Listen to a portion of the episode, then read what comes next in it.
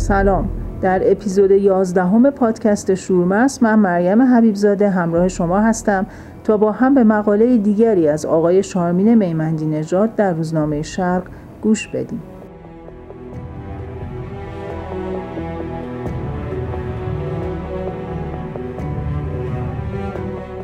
مشاهده بیماری و درد کودکان یکی از سختترین و دردناکترین تجربه هاست تجربه‌ای که می‌تونه آدم رو از همه رنج‌های بودنش جدا کنه و آتش عشقی رو بر معصومیت کودک بیمار تو دلش روشن کنه. شارمین میمندی نژاد در مقاله این اپیزود از تجربه حضور خودش و دوستانش در بیمارستان کنار کودکان مبتلا به سرطان میگه. تجربه سخت که تو اون روزگار در نبود حداقل امکانات برای این کودکان اون جمع چند نفره دانشجو رو با مفهوم عمیق رنج آشنا می‌کنه که شکلگیری جمعیت امامعلی از همون تجربه آغاز میشه. که پس از اون هم به سراغ کودکانی میرن که درد اونها نه از بیماری بلکه از آسیبهای اجتماعی است.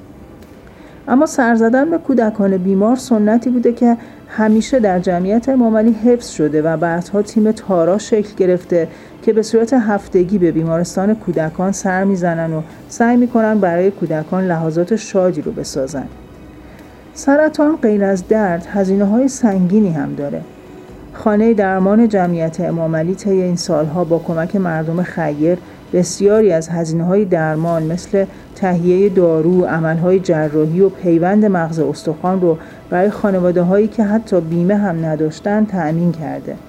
که متاسفانه در خرداد سال 1401 با صدور حکم ناعادلانه انحلال برای جمعیت امامدی عملا این خدمات برای خانواده هایی که هم درد بیماری کودک دارن و هم رنج تأمین هزینه متوقف میشه که ای کاش اون جریانی که به دنبال انحلال این جمعیت بود کمی انسانیت و وجدان حداقل در برابر کودک بیمار داشت با هم به مقاله این قسمت با صدای مرتزا کیمنش گوش میدیم با نام خونبارش و تو چه دانی که خونبارش چیست؟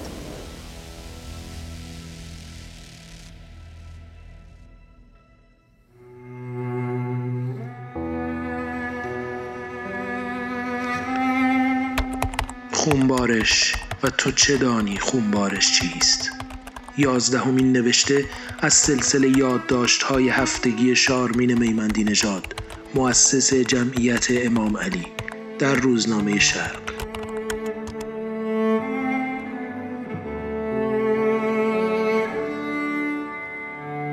گلوبول های سفید در جهش سرطان مغز استخوان بی اثر و پوک در رک ها جاری می شوند بی آنکه بتوانند میکروبی را از جسم و جان برانند و هر ذره بیماری که وارد تن شود پیام عجز و بی اختیاری به مغز صادر می گردد که هیچ گلوبولی برای دفع بیماری در اینجا نیست و مغز معیوب به تولید گلوبول های سرطانی در بیهودگی مرگباری ادامه می دهد و ذره ذره تمام شیره جان صرف تولید خون بیخونی می شود و وجود را آتش می زند و تو چه دانی؟ کودک مبتلا به سرطان خون چه می کشد؟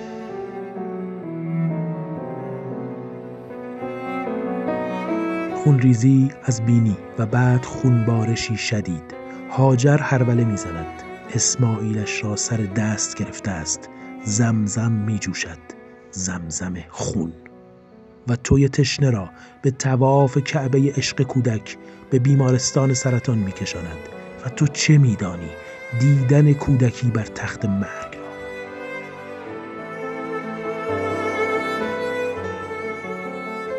ابتدای راه جمعیت امام علی 20 سال پیش همه 20 ساله بودیم زهرا، رضا، سارا، علی و سمر اولین دردی که نظرگیرمان شد وضعیت کودکان مبتلا به سرطان بود.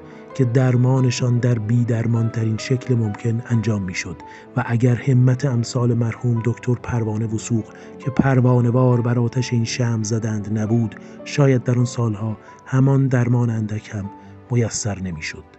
کار جمع ساده ایمان در آن دوران دانشجویی این بود که هر روز با مختصر پولهای جیبمان به میان صفا و مروه مادران و پدران کم بزاعت بزنیم و سعی کنیم آنان را تنها نگذاریم مهر و معصومیت کودکانه جانت را می گرفت و تو چه دانی عشق به یک کودک که در بهار زندگیش خزان می شود چیست؟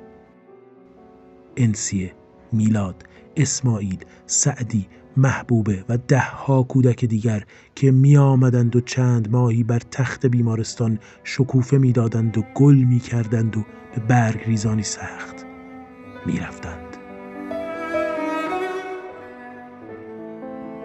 در بیمارستان علی اصغر دو اتاق بسیار کوچک مخصوص کودکان مبتلا به سرطان بود. تخت به تخت در فضایی در هم فشرده که بین هر دو تخت مساحتی کوچک وجود داشت برای زمین گیر کردن مادری. انگار فاصله دو نقطه تخت ها را خط وجود مادری به هم وصل می کرد و تو میماندی مادر هر بچه کیست. در این پیوند قریب در آن دو اتاق کوچک همه مادران مادر یک کودک بودند و همه کودکان فرزند یک مادر.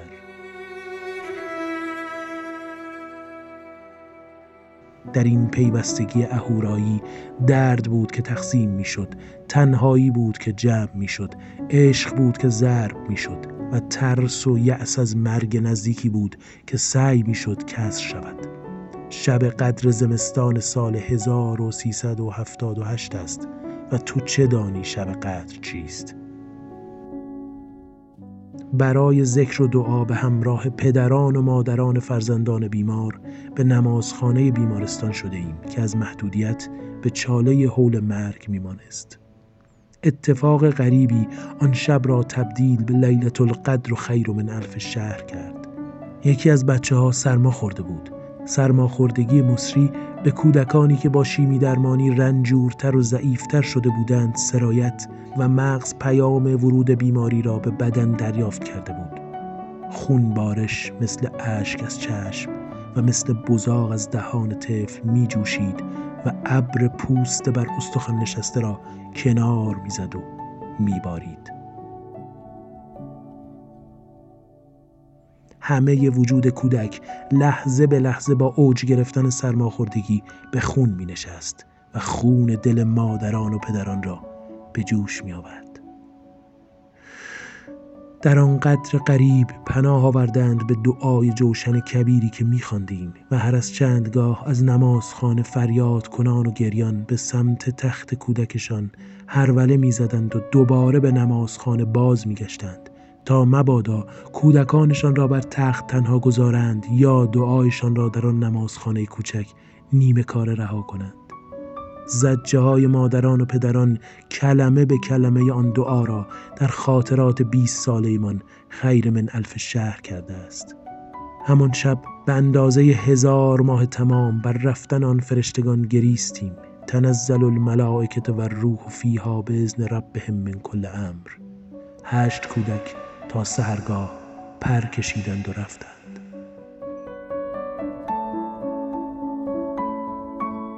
خداوندگارا به امر تو و به اندازه فهم روح ما فرشتگان کوچک نازل شدند و در جهان ما بر تختهایی از جنس درد و جنگ و گرسنگی و آوارگی می سوزند تا قدر شب ظلام را بدانیم و علیوار به امید سلام و هی حتی مطلع الفجر بنشینیم تا نه مغز معیوب معاویه بر جهان و روزگارمان باشد و نه خون پوک ملجم تا این سرطان به ظهور صبح پایان گیرد.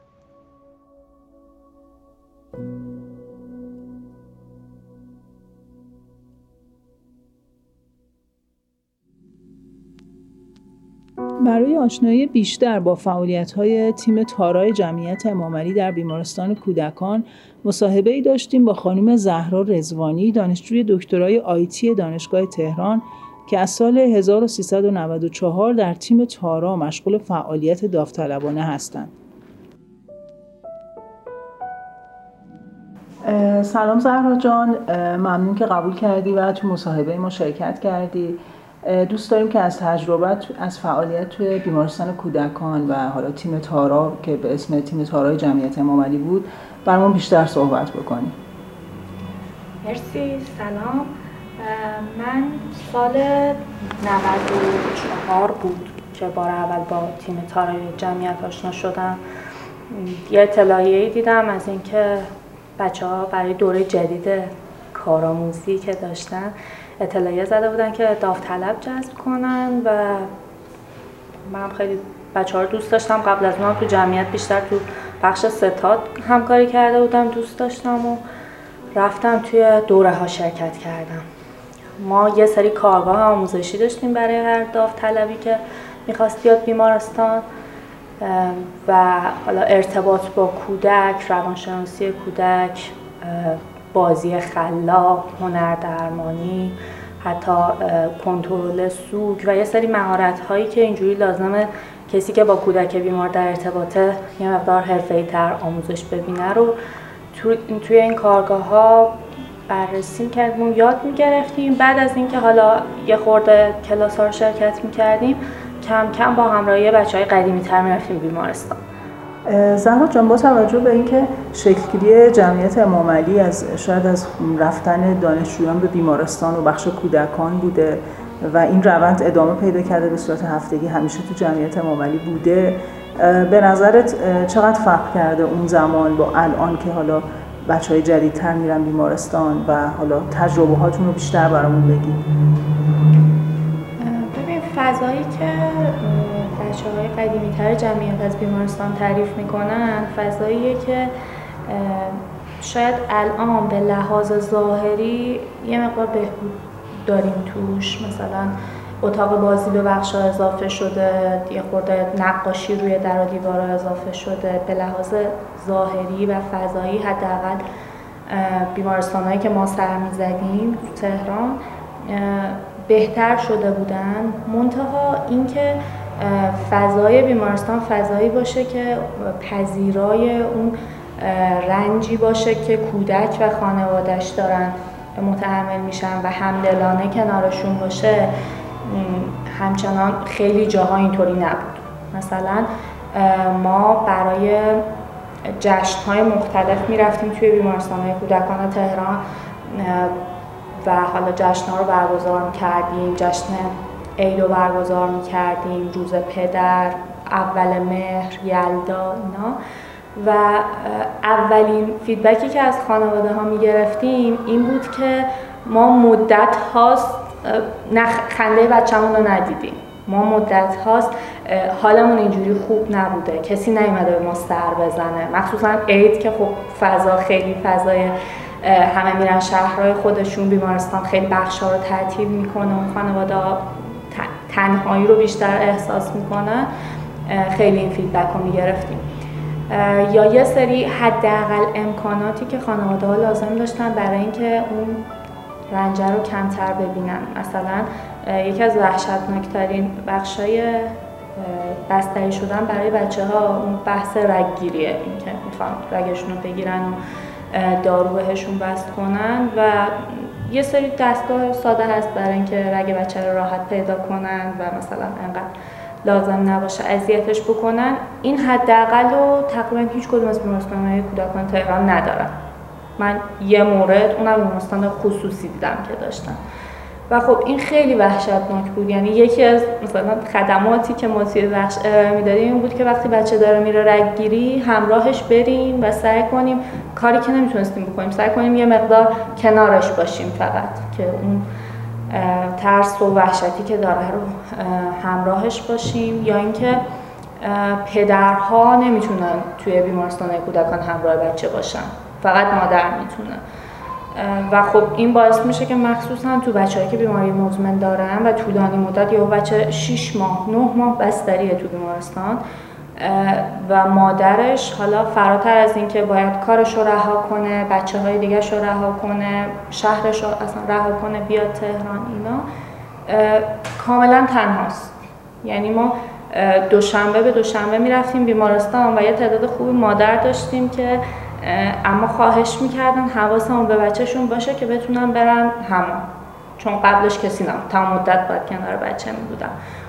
و خب این شرایط برای پدرام خیلی سخت بود. پدرام بچه هاشون رو خیلی طولانی مدت نمی‌دیدن. توی بخشای مثل بخش خون که حتی بحث ملاقات رو هم نداشتن. می اومدن از پشت شیشه چند دقیقه محدود بچه رو می‌دیدن و خب خیلی کلا آزار می‌دیدن. یه مسئله دیگه هم این که باز بخشایی مثل بخش آنکولوژی کودکان تقریبا متمرکز توی تهران و یکی دو تا شهر بزرگ و خانواده هایی که از شهرهای دیگه می اومدن به لحاظ اینکه یه جایی داشته باشن برای موندن شاید این عکسایی که از بیمارستان مفید مثلا در اومده کوچه پشتش آدمو چادر می‌زنن دیده باشیم بعضا بیمارستان ها حتی خوابگاه هم دارن برای همراه بیمار. منتها انقدر شرایطش خاصه و محدوده و مدت زمان مثلا 11 شب بعد فرد می‌تونه بره ساکن بشه صبح زود باید بیاد بیرون اینا. یعنی اون حداقل شرایط رفاهی که این خانواده شهرستانی که کوبیده با یه کودک مریض با داروهای گرون با هزینه های وحشتناک اومده اینجا حداقل شرایط رو نداشت. و انقدر خانواده ها درگیر تامین این حداقل شرایط بودن که کاملا بهشون حق می‌دادیم که مادری باشه که انقدر خسته است. واقعا نمی‌تونه من الان بشینم براش صحبت کنم بهش بگم که تو باید الان مثلا با کودک بیمارت این مدلی رفتار کنی این بازی رو بکنی درمانو بهتر میپذیره این بازی رو بکنی ترسش کمتر میشه. می‌دونی خیلی واقعا در درگیری توی یه لول خیلی پایین تری بود و خیلی وقتها ما صرفا می‌رفتیم که یه خورده خستگی مادر کمتر بشه. خورده. حال خود مادر بهتر بشه برای اینکه توی اون یک هفته ای که نیستیم بتونه بهتر عمل بکنه. خیلی وقتا حالا درگیر خانواده هایی می شدیم که مشکلاتشون بیشتر بودن نیاز به همراهی بیشتر داشتن و به کمک تیم های هم برای هزینه ها کمکشون می کردیم هم تو طول هفته می رفتیم بیمارستان بحث آموزش بچه ها رو پیگیری می‌کردیم بحث درمانشون رو پیگیری می‌کردیم. یعنی فراتر از اون دوشنبه ها یا جشن ها یا دو ساعتی بود که تو اتاق بازی با بچه ها بودیم یهو یکی از این بچه های بدحال فوت می‌کرد. و خب بیمارستان هیچ پروتکل خاصی برای حمایت روانی خانواده های دیگه یا اونایی که با هم دوست شده اینا نداشت. واقعا صفر بود. صرفا میمدن بچه رو از اتاق میبردن بیرون. و هم اتاقی بچه. خیلی خیلی شرایط بخش بد می‌شد بعد از این شرایط. ما یادم یه شب یلدایی بود که ما جشن داشتیم بیمارستان. همه توی یه طبقه رفته بودیم. دو تا بخش رو گفته بودیم همه بیان توی لابی. صندلی چیده بودیم سن چیده بودیم. بچه ها داشتن تئاتر اجرا می‌کردن موسیقی می‌زدن و خیلی فضای شاد و خوبی بود. و یهو توی یکی از ب... همون دوتا بخش یکی از بچه ها کل خورد و اومدن بالا سرش رو هر چقدر احیاش کردن نتونستن و اون بچه اونجا فوت کرد.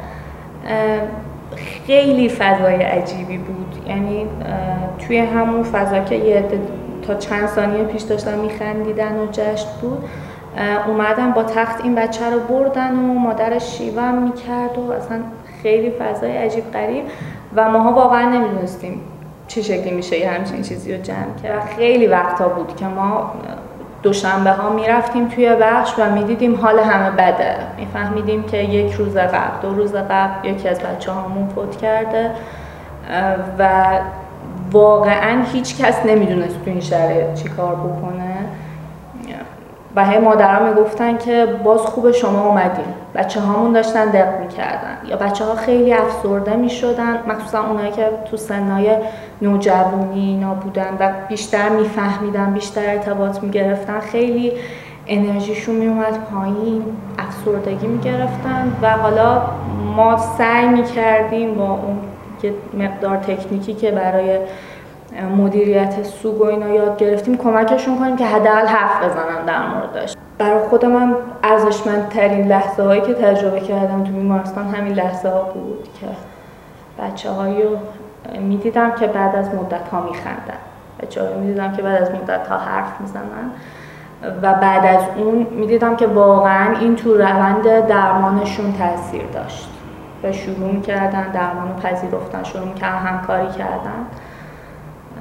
و خیلی هاشون هم موفق شدیم جشن سلامتیشون رو بگیریم و برم خیلی هاشون توی این جریان انحلال جمعیت بر من خیلی جالب بود که یکی از پیگیرترین آدم ها در مورد اخبار همین مادرها بودن که مدام می اومدن به هم می‌گفتن حالا چی میشه؟ حالا شما چی کار می‌کنید؟ پس بچه های دیگه چی؟ می‌ذارن برید دوباره بیمارستان یا نه. نمی‌تونید حالا بدون مجوز یه جوری یواشکی یعنی در این حد نگران بودن که یه جوری خودتون رو برسونید به اون بخش بهتون نیاز دارن یا از پزشکا خب خیلی وقتا فیدبک مثبت می‌گرفتیم که کاش مثلا بعد از اینکه بچه ها رو میبردیم پیششون برای پیگیری کارهای درمانی میپرسیدن که چرا دوشنبه ها نیستید چرا اتاق بازی دیگه فعال نیست.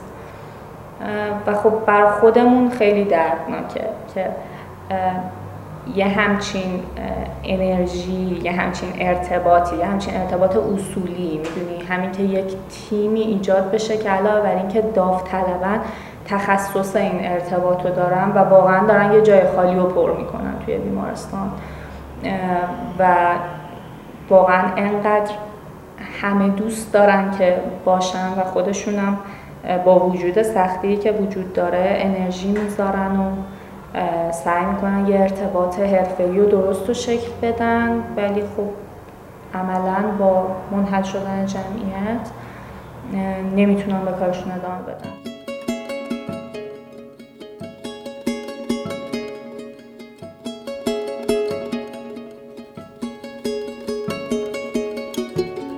پس از تایید حکم انحلال جمعیت امامعلی در دادگاه تجدید نظر در خرداد ماه 1401 متاسفانه در تیر ماه شارمین میمندی نژاد مؤسس و زهرا رحیمی مدیرعامل جمعیت و همراه مرتضی کیمنش و کتایون افرازه از اعضای هیئت مدیره جمعیت به دادگاه فرا خونده شدند.